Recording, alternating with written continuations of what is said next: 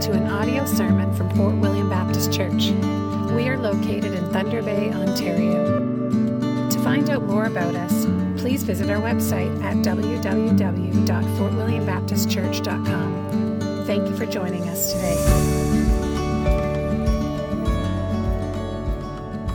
Well, dear friends, would you open your Bibles now? We're going to continue on in our series in the book of Second Timothy. So turn there. And our sermon text is Timothy, 2 Timothy chapter 1, verses 8 through 14. 2 Timothy chapter 1, verses 8 through 14. If you're not there, you can just pause the video, find your Bible, get there, because we're going to be taking a close look at this text. So let's hear the word of God. Starting in verse 8, Paul writes, Therefore, do not be ashamed of the testimony about our Lord, nor of me, his prisoner, but share in suffering for the gospel by the power of God, who saved us and called us to a holy calling, not because of our works, but because of his own purpose and grace, which he gave us in Christ Jesus before the ages began, and which now has been manifested through the appearing of our Savior Jesus Christ who abolished death and brought life and immortality to light through the gospel, for which I was appointed a preacher and apostle and teacher, which is why I suffer as I do, but I am not ashamed. For I know whom I have believed, and I am convinced that he is able to guard until that day what has been entrusted to me. Follow the pattern of sound words that you've heard from me in the faith and love that are in Christ Jesus by the Holy Spirit who dwells within us, guard the good deposit entrusted to you. And so, Father, we do ask that you would bless the, the reading and the preaching of your word. We pray this in Jesus' name. Amen. Jesus says to us, Go therefore and make disciples of all nations, baptizing them in the name of the Father and the Son and the Holy Spirit, teaching them to observe all that I have commanded you. We began this sermon series on the book of Second Timothy with these words from Jesus, and we learn from these words of Jesus that Jesus has a mission for the church. And that mission is to make disciples, to make learners of Jesus. And so, as we began this sermon series on Second Timothy, we asked the very simple question well, what does this look like practically in the life of the church? And so, we're going to Second Timothy, this book looking for answers. And we find answers by looking at this book. So Paul writes to his spiritual son Timothy. And so last week we took a look at verses 1 through 7. And in these first seven verses, we learned what Paul was after. He commanded Timothy to fan into flame the gift of God. Timothy must be eager. He must be ready to, to take action in the ministry that God has called him to. He must use the gift, reuse the gift, and have that gift working at the highest possible order. And Timothy must take action and be ready to take action because God is going to hold him accountable for how he conducts his ministry, even more his entire life. But as we saw last week, Timothy is not left without hope or help. Paul writes, encouraging Timothy, God gave us a spirit not of fear, but of power, love, and self control. Paul says, Timothy, all that you need all that you need has been given to you by God. He has given you His Spirit. So press into the Spirit, be Spirit dependent. And so these opening verses raise a natural question for us, and this is our segue into our text, verses 8 through 14. Well, where should Timothy direct his earnest energy? What are Timothy's hands supposed to grab hold of? What should his mind be concerned with? What should his, his eyes lock onto? And so, as we look at our text, the, the, answer is fairly obvious. One theme dominates verses 8 through 14 it's the gospel. And this is so helpful for us as we think through Paul's commands. Paul doesn't want Timothy to be stirred up just for the sake of being stirred up. Zeal, excitement, earnestness is not good in and of itself. Nor does Paul desire that Timothy be stirred up about the wrong thing. Timothy must be stirred up for the sake of the gospel to guard it, to believe it, to proclaim it. And as we look at our text, Paul is extremely careful to, to direct Timothy's focus directly to the gospel. Paul uses several phrases to capture Timothy's attention. In verse 8, he calls the gospel the testimony about our Lord. This means that the gospel contains the facts about Jesus. Jesus really did die on the cross.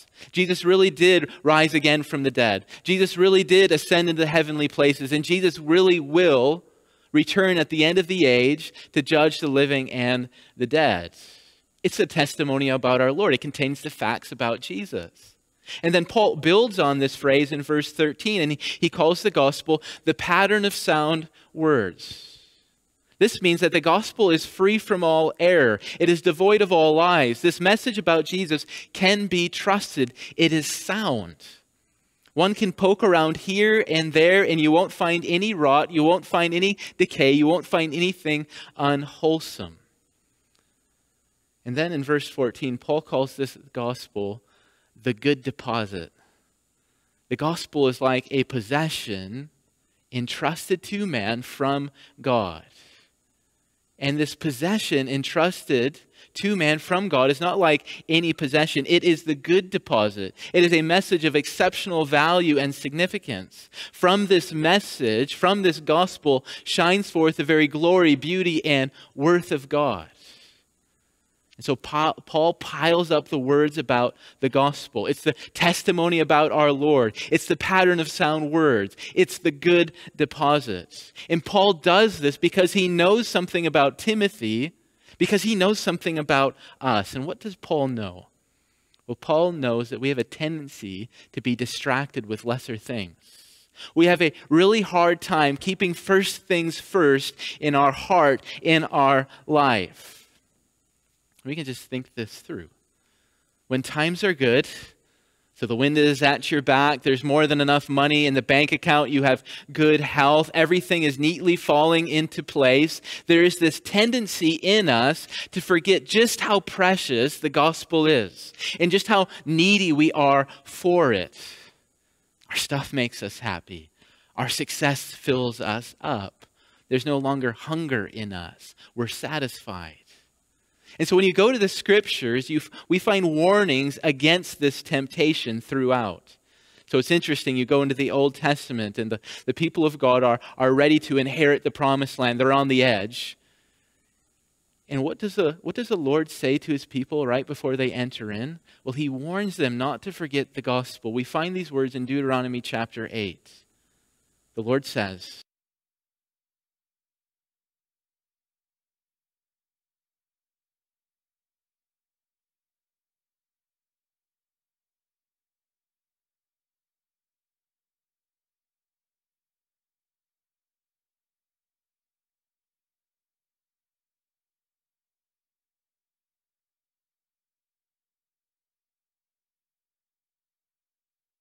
So Paul piles up these words about the gospel, the, the testimony about our Lord, the, the pattern of sound words, the good deposit, because he knows something about Timothy and because he knows something about us. And what does he know? He knows we are prone to get distracted with lesser things. We have a really hard time keeping first things first. We can just think about this.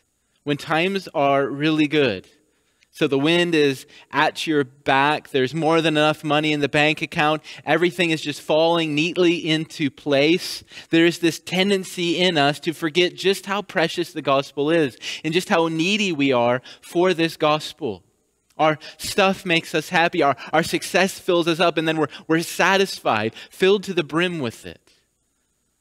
And it's interesting. We, when we go to the scriptures, we find warnings at all points against this. So you go into the Old Testament and we, we find this warning. The people of Israel are about ready to inherit the promised land. This is what they've been waiting for. And then Moses preaches this to them. He says, Deuteronomy chapter 8 Take care lest you forget the Lord your God lest when you have eaten and are full and have built houses and live in them, and when your herds and flocks multiply, and your silver and gold is multiplied, and all that you have is multiplied, then your heart be lifted up, and you forget the Lord your God, who brought you out of the land of Egypt, out of the house of slavery. And what is Moses saying to the people of God? Don't forget the gospel. When your stomach is full and when you've got gold and cattle, don't forget the gospel.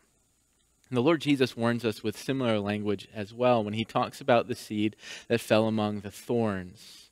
He says, They are those who hear the word, but the cares of the world and the deceitfulness of riches and the desires for other things enter in and choke the word, and it proves unfruitful. But there is indeed another equally dangerous set of circumstances we're in danger when times are good, but we're also in danger when times are bad. And so this time the wind is, is not at your back, but it's in your face. You're, you're, you're walking uphill and the path is difficult and the way is hard. Nothing seems to be working out the way it should be. You are besieged with countless problems, one arriving after another. And when this happens to us, when times are bad, there is this tendency in us to keep away from the gospel we get stuck in our circumstances. We just stare at them and complain about them and moan about them. And we don't run to the gospel. We don't grab hold of the gospel and apply the gospel to us as our, our saving balm. And again, Jesus warns us about this condition when he talks about the seed that fell on rocky ground. Jesus says, These are the ones sown on rocky ground, the ones who, when they hear, hear the word, immediately receive it with joy and they have no root in themselves, but they endure for a while. Then, when tribulation or persecution arises on account of the word, immediately they fall away. And so the word of God is pressing upon us. It's pressing upon us. Paul is interrogating us as we look into this passage. He asks us, Do you have first things first? Do you know what really is important? Is it the testimony about our Lord that satisfies your soul? Is it the, the pattern of sound words that, that comforts you? Is it the good deposit that has you so stirred up? Is it the word of the gospel that you long to hear when you gather together with God's people? Is it this word that you're faithful to explain to your children and that you long to speak about with your friends? Is it this word that you're careful to apply to yourself and, and preach to yourself again and again and again? Or have your priorities taken a turn for the worse? Has this gospel become dull and boring to you? Has, it lo- has it lost its luster and shine? And so Paul comes to us and he heaps up these words about the gospel. He makes a pile, the testimony about our Lord, the pattern of sound words, the good deposits. And what Paul is saying, this is where Timothy must direct his, his energy. This is what Timothy's hands must be full of. This is what should be occupying the thoughts of Timothy's mind. This is what should always before, be before his eyes. Now, as we look back into 2 Timothy, we see that Paul isn't done yet with Timothy. Paul just doesn't point Timothy back to the gospel. He spells out in detail Timothy's responsibilities and obligations towards the gospel. And so when we look at these seven verses, we find a cluster of commands. Paul begins our text with two commands, and at the end of our text, he rounds it off. He, he completes this text with another two commands. And so we need to take some time, slow down, and take a look at each one of these commands that Paul gives to his spiritual son, Timothy. And so we find the first command in verse 8. Paul writes, saying, do not be ashamed of the testimony about our Lord, nor of me, his prisoner. What is Paul saying here? He's telling Timothy that he must not distance himself from the gospel. He must not distance himself from the gospel. And we have to understand Timothy's context. Paul says this in 1 Corinthians chapter 1 verse 23. We preach Christ crucified, a stumbling block to the Jews and folly to Gentiles. What is Paul telling us about his context, Timothy's context? Well, he's saying the world stands opposed to the gospel. There is no neutral ground. So there are the Jews, and these are the, the physical children of Abraham. And these Jews, they, they trip over the gospel. It's a stumbling block. They refuse to believe that God's glorious kingdom, that God's salvation has arrived, has come in power through a crucified man. Even more, this, this message is foolishness to the Gentiles. So when the Gentiles hear it, Romans, Greeks, barbarians, they mock and ridicule the truth of God. We do not believe that God raised a man from the dead. And we refuse to submit to this man who is going to come at the end of the age to judge the living and the dead. We scoff at that. That's ridiculous. But what Paul is doing here in verse 8 is he comes and he preaches in Timothy's ear, he says, Timothy, though all hate and despise this message of the gospel, you must treasure it. Do not care at all for the opinions of man. Pay no heed to the reception you get. Do not judge the value of this message by how others receive it. Do not be ashamed, Timothy. Do not separate yourself from this gospel. So that's the first command. And Paul couples it with a second command, and we find the second command in verse 8. So Paul says, Don't be ashamed, but share in suffering for the gospel by the power of God. Now it's important that we take careful notice of Paul's wording here in verse 8. Paul could have said, Don't be ashamed. Instead, go and preach the gospel. Or he could have said, Don't be ashamed. Go and spread the word about Jesus everywhere you go.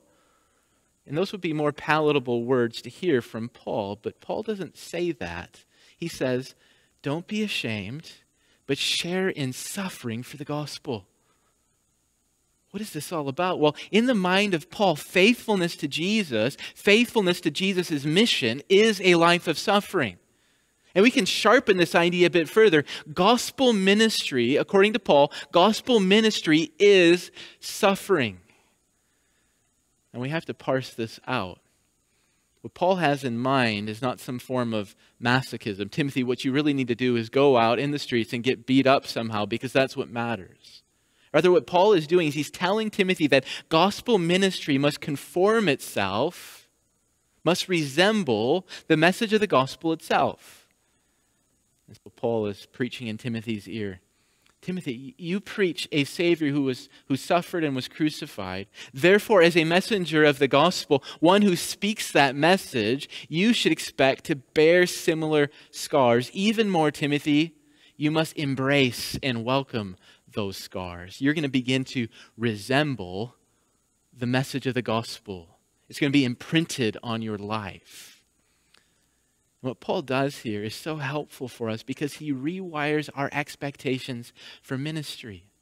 We have this idea that when we're in the will of God, that sweet spot where, right where God wants us, it will be like running down the hill with the, the wind at your back, with the wind in your sails. It's going to be great. Nothing's going to be in your way. But Paul won't let us think like that. To engage in Jesus' mission is to share in suffering. To be right in the middle of the will of God is to share, to participate, to engage in suffering. The will of God for his beloved Son was to suffer, and the will of God for all of God's children is to share in the same. It's what Paul does in verse 8 is he takes out his pen and he pops our unbiblical dreams of what ministry, what life is all about. We've got two commands don't be ashamed, share in suffering. We find command number three in verse 13. Paul writes, Follow the pattern of sound words that you heard from me in the faith and love that are in Christ Jesus. So we need to think about Timothy a bit here. We have to understand that Timothy was no stranger to the gospel. In fact, Timothy had a long history, a long acquaintance with the gospel. It was from his grandmother and mother that he learned the scripture and was primed to receive the gospel. And then he traveled with Paul for years. He traveled with Paul throughout Europe and Asia, going from synagogue to synagogue, church plant to church plant. He heard Paul preach the gospel thousands of times. And so Paul's point in verse 13 is this Timothy, I know you're familiar with the gospel. You've heard me preach it hundreds, thousands of times. But Timothy, don't let your familiarity with the gospel create a spirit of laxity. You must, above all things, keep a firm grip on the gospel. Don't take your hands off of it, whatever you do. And this brings us to a fourth command from Paul. We find it in verse 14. Paul continues and builds off this last command, and he writes, By the Holy Spirit who dwells within us, guard the good deposit entrusted to you. And guard is such a rich word to consider. So think about a shepherd. A shepherd takes his post at night and he guards, he watches over the sheep. And what is he doing? He makes sure that one of the sheep doesn't wander off, and he also makes sure that a wolf or a robber doesn't come in among the folds and destroy the sheep. He, he guards the sheep. Or think about a soldier. The soldier takes his post on the walls of the city. And what is that soldier doing? He's guarding the city. He makes sure that no one climbs over the wall or, or slips in through the gate so that no one disturbs or, or brings violence into the city. And so Timothy is like a shepherd. He's like a soldier. He must take up all measures to guard the gospel. He must expend his energy to ensure that this gospel message isn't watered down. He must maintain a careful watch to make sure it doesn't become polluted with some kind of foreign substance. He must stay awake so that nothing is substituted or exchanged. He must guard the gospel. That's what Paul wants for his spiritual son.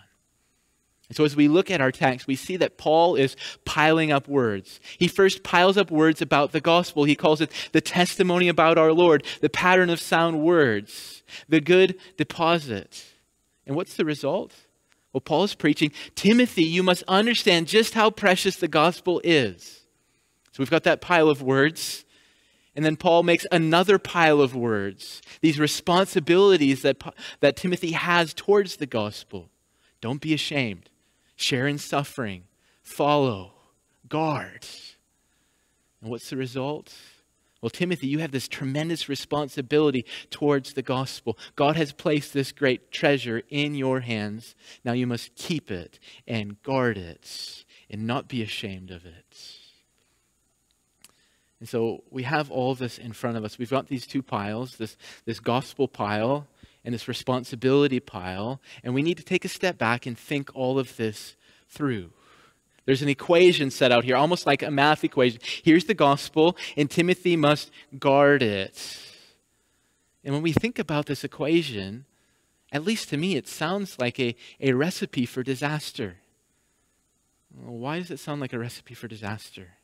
Because it seems that the linchpin to this whole equation is bound up in Timothy. It seems that God is taking an enormous risk to entrust the glorious gospel of grace to someone like Timothy. It seems that this whole equation is set up for a failure. Here is this glorious gospel, and God is giving it to Timothy to steward in the life of the church. Just think about Timothy. Timothy is no different than you or I. He was just a, a man. He was a man susceptible to sin, even gross, terrible sin. He was prone to discouragement, easily tired and worn out. He was a man with limited strength and resolve. He was a man with limited understanding of the Bible and doctrine. He was just a man. And so we think, well, this seems like a recipe for disaster. This glorious gospel being trusted to Timothy or to people like us. But this is where it really gets interesting in our text. As we look at our Bibles and as we carefully read through and comb our text, we don't find any pessimism in the Apostle Paul. We don't find a shred of discouragement or hopelessness in Paul. Rather, we find optimism. We find hope for the future. We have to ask, well, well why? What does Paul know that we don't know? What does Paul see that we can't see? Was it because Timothy had the right gifts? Or did he have the right degree hanging on the wall? Or was it, was it because he was mentored by the right person? Or that he had the right, the right personality for the work? What does Paul see about this equation that gives him hope, optimism about the future? Well, it wasn't anything about Timothy per se. No, Paul knew something about God. That's why he has hope. That's why he's optimistic. Listen to what Paul says in verse 12. I think this is the most important verse in the whole text. Paul says, But I am not ashamed. Why? For I know whom I have believed, and I am convinced that he is able to guard until that day what has been entrusted to me. Did you hear what Paul said? The linchpin isn't Timothy in this equation, as if the, the fate of the church rests solely upon Timothy's shoulders and Timothy's abilities. Because if that were the case, all hope would be lost. The gospel would be destroyed, and the church would be wrecked if it was all on Timothy's shoulders. No, according to Paul, the linchpin is God himself. Paul has optimism, Paul has hope because he knows that God is guarding the gospel of grace and that God will see to the gospel's success and that God will see to the gospel's flourishing in this sinful and broken world. God has his hands all over this gospel all of the time. And so, as we think this all through, this raises an important question for us how did Paul get this kind of confidence? How did he get this kind of optimism? How did he get this kind of hope? And we don't ask this question out of curiosity or as a detached scholar just wanting to, to know. No, we ask this question because it leads us on the road of application. We ask this question because we want to be filled with the same confidence, with the same optimism, with the same hope that Paul had. We want to operate in this world like Paul did. And so, what's the answer to this question? How could Paul operate like this? Well, he got this hope, this optimism from the gospel. For Paul, the gospel message wasn't a message that he just preached to others. It was a message that he preached to himself. It was a message that he himself returned to again and again and again. It was this message that nourished him and built him up in the faith. And with this in mind, we need to look again at our text, our verses in front of us. So we've got these two piles. We've got this pile over here. It's the, the testimony about our Lord. It's the, the pattern of sound words. It's a good deposit. And then we've got this pile of commands over here. It's do not be ashamed, share in suffering, follow, guard. And what does Paul stick right in the middle of these two piles? Or think about it a different way. Our text starts off with, with two commands, and then it finishes with two commands. And what does Paul stick right in the middle? Just look at your Bibles, how this is laid out. He sticks right in the middle of all of this, between the piles, between the two commands, the gospel. That's what he does. And Paul is teaching us. Listen to verses 9 and 10. God saved us and called us to a holy calling not because of our works, but because of his own purpose and grace, which he gave us in Christ Jesus before the ages began, and which now has been manifested through the appearing of our Savior, Christ Jesus, who abolished death and brought life and immortality to light through the gospel. What are we learning here? Well, we, we find Paul's heart revealed towards Timothy. And Paul is saying this to his spiritual son Timothy, if you want to carry out all of these responsibilities, if you're going to be found faithful in the work that God has called you to, you must do this. You must feed on the gospel of grace for yourself. It must not only be the message that you, you preach to others, it must be your food, it must be your drink, it must be your constant companion and friend. So, Timothy, Timothy, sit down and listen to me preach the gospel to you one more time. I know that you've listened to, listened to it hundreds of times from my mouth, but you need to hear it again because this is what is going to sustain you in ministry. Listen to what God has done and how He has done it. Listen again to what God has given you in Jesus and what Christ has accomplished for you. Sit down and listen to the gospel again. That's my heart for you, Timothy. And so, brothers and sisters, this is where this all comes together for us. If we're going to be faithful to Jesus' mission, if we're going to carry out these weighty responsibilities, don't be ashamed of the gospel, share in suffering, follow, guard the gospel, how are we going to do it? How are we going to be motivated to take action? Well, the answer is right here. We need to listen to the gospel one more time. We need to sit down at the gospel banquet table and pull up the chair and grab our fork and our knife and consume the gospel for ourselves. That's the only way to move forward. That's the only path of obedience. That's the only way to fight to win the prize. And so, what are we going to do? How do we need to end this sermon? We need to do it by listening to the gospel again, walking through what Paul has for us so that we might be encouraged to press on. So look at verse 9. We'll just work through this gospel line by line. Paul begins his telling of the gospel to Timothy with these words God saved us and called us to a holy calling. So, Paul is telling us the gospel is about what God has done, what God has accomplished. When we were hopelessly lost in our sins, bound in the chains of depravity, held captive by Satan, wallowing in death, God came to our rescue. He is our Savior. And he, he called us with this great power of his voice. And when he called us, he, he brought us to himself. He saved us. And he called us to a holy calling. And Paul goes on, he says, not because of works, but because of his own purpose and grace. This salvation that we've received from God, this holy calling, Paul says, is of pure grace. There was nothing in us that recommended us to God. God did not hold an interview with us where we could sit down in front of Him and tell God about all the great things that we have done, how great we are.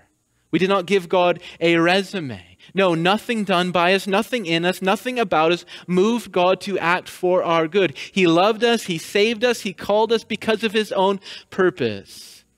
He act, He acted for our good because He decided to, because it pleased Him not because of our works, but because of his own purpose and grace. And Paul goes on, which he gave us in Christ Jesus before the ages. So there's no works, there is no interview, there is no resume. In fact, we find, as Paul tells us, this whole matter of salvation was determined before you or I ever existed, before this world existed. God made up his mind about salvation before the ages. He carefully planned out every detail of salvation before we existed the suffering of Christ, the death of Christ, the resurrection of Christ. Even more, he gave us these lavish gifts of grace before you or I existed. This reveals that God has not only planned the details of salvation in advance, but he also carefully chose and determined each person who would taste this gift of grace in Jesus. So Paul says, which he gave us in Christ Jesus before the ages. And Paul presses on, verse 10 and which now has been manifested through the appearing of our Savior, Jesus Christ. And so, as we track with Paul, the news gets better and it keeps getting better. God has not kept his plan a secret from us. Though he made this plan in eternity past, and chose who would take part in this plan, he has not kept his grace hidden away from our eyes. Rather, he has set it out before us plainly. He has revealed his glorious plan. He has revealed his grace. How has he done it? Through the appearing of our Savior, Jesus Christ. What precious news. We don't have to go searching here or there to find this grace of God. We don't have to worry or, or doubt. God has made his grace evident. Look to Jesus, Paul says. Look to Jesus. You find God's grace, you find God's plan. And Paul finishes with these words, his telling of the gospel who abolished death and brought life and immortality to light through the gospel. This is so good. This grace meets our needs. For our sin, we deserved death. Rightly and justly, death was our sentence, but Christ abolished death. And how did he abolish death? By taking the penalty of death on himself. There on the cross, Christ suffered the wrath of God for his people. He died in our stead, in our place. But we see as we look at this gospel telling that this was not the end of the story. On the third day, Christ rose again from the dead, and light shone in the darkness. And he rose to a life incorruptible and full of glory. And this is now the life he shares with all of his people. And a life that will soon swallow us all up for those of us who belong to Jesus. A life of glory and immortality. So, brothers and sisters, there's the gospel again. It starts with God. It's not dependent upon our works. It was determined in ages past. It has been made evident in Jesus Christ. And Christ has met our needs. He has abolished death and He's brought to us life and immortality. And it's all there for us in the gospel. It's all there for us in the gospel. And so, brothers and sisters, that's the word that will sustain you. Do you want to charge ahead in ministry? Do you want to see fruitfulness in your life? You need to go back and you need to feast on that message. That's the only way. That's how Paul lived. That's how he desired Timothy to live, and that's how he desires us to live by the gospel. And so I ask you, will you savor this gospel message? Will you believe this gospel message? Will you guard this gospel message? Will you keep this gospel message? Will you suffer for it? And will you gladly proclaim it? Let's pray. Oh, Father, we rejoice. We rejoice. You have given us the gospel. You have made manifest Jesus, your great plan from before the foundation of the world, and we praise you. Oh, Father, would you now satisfy us with this gospel? And as we feed upon it, would you motivate us afresh for ministry? Fill us with confidence, fill us with purpose, that we might engage faithfully to make disciples of all nations. Would you be our help now? We pray this in Jesus' name.